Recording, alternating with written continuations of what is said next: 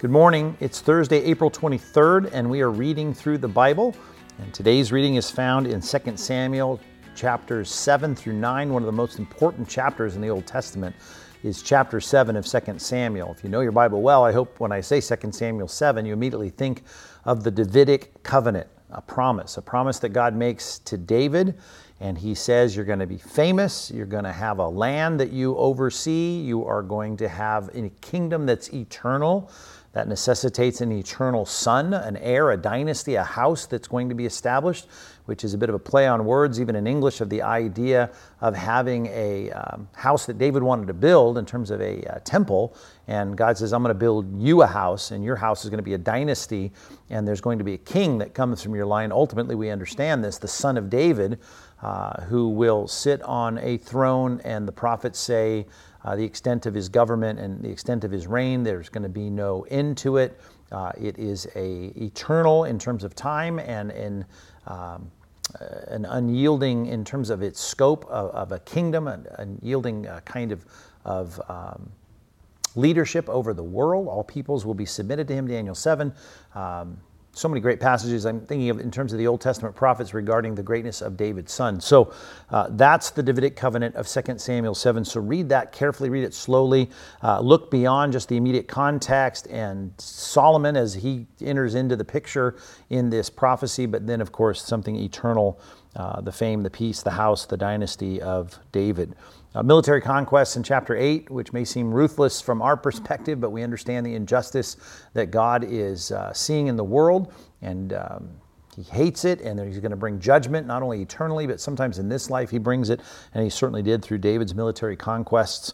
Chapter 9, David blesses uh, a paralytic, Mephibosheth, a relative of Jonathan and Saul, and he's good to him. What a great picture the compassion of David in uh, blessing someone for the sake of uh, their paternity and, and who, they, um, who their uh, parents were, their relatives were, and a good picture of our adoption in Christ, certainly, that we are blessed in Christ because of uh, the Father's love for uh, his Son. And we, of course, our relationship with him through adoption, uh, get the blessing of that. So, anyway, 2 Samuel 7 through 9, good reading for us today. And then the first half of Luke chapter 19. This is the story of Jesus and Zacchaeus. And do not forget how hated the tax collectors of their day were. Uh, Zacchaeus, we think of him as this short guy climbing up in a tree and all that. But think beyond just that picture of you know a, short tax collector. Think of him as to how despised he was, and Jesus then goes to his home. The repentance of Zacchaeus, the fruit of that repentance that's, that's immediately evident. And then Jesus talking about the fact that he's a true son of Abraham in the sense that he really has the faith that Abraham did, just like Abraham sacrificing Isaac, or just about sacrificing, certainly in his heart on that altar. And so Zacchaeus reflects that same kind of uh, submission to the word of God in this passage. Then, of course, we have a, um, the parable of the ten mina, the stewardship there about the kingdom that is going to be postponed, which is an interesting way that this is set up in verse 11. It says, He proceeded to tell them a parable because he was near to Jerusalem and because they supposed that the kingdom of God was to appear immediately. It's a rich theological statement because so many people think, well, the kingdom of God, it's come. Well, it has come. In a sense, it is in your midst, as Jesus said, because the king was standing there. But now he's saying, well, it's not coming immediately. The kingdom's yet to come. And of course, we still look uh, to the future for the coming of the kingdom. We pray for it every day, and yet we have a taste of it because of our submission to the king. Our one another for today is found in the same passage that we got it from yesterday, Ephesians chapter 4, verse 32. But instead of focusing on being kind to one another, I want to focus on the second part of this, which is being tender hearted, which is an interesting uh, compound word. Eu, it's a Greek uh, particle for, um, for good.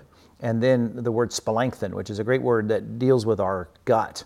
Uh, to have that sense of being um, um, sympathetic, to have, I mean, it's a weird way to put it, but the good inwards toward people, to uh, to have that sense of good in my heart that I need to work to see by God's grace and His work of His Spirit in my life.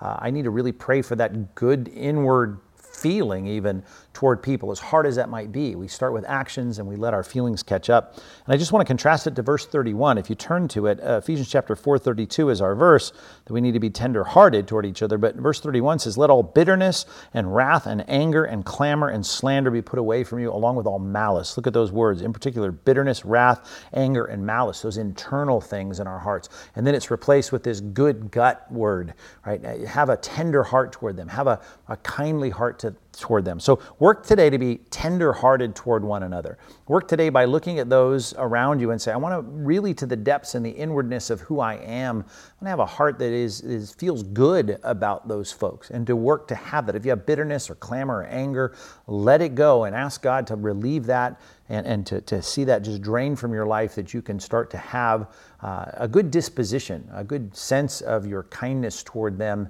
and uh, in a way that would please the Lord, so that you will be kind to one another and tender hearted.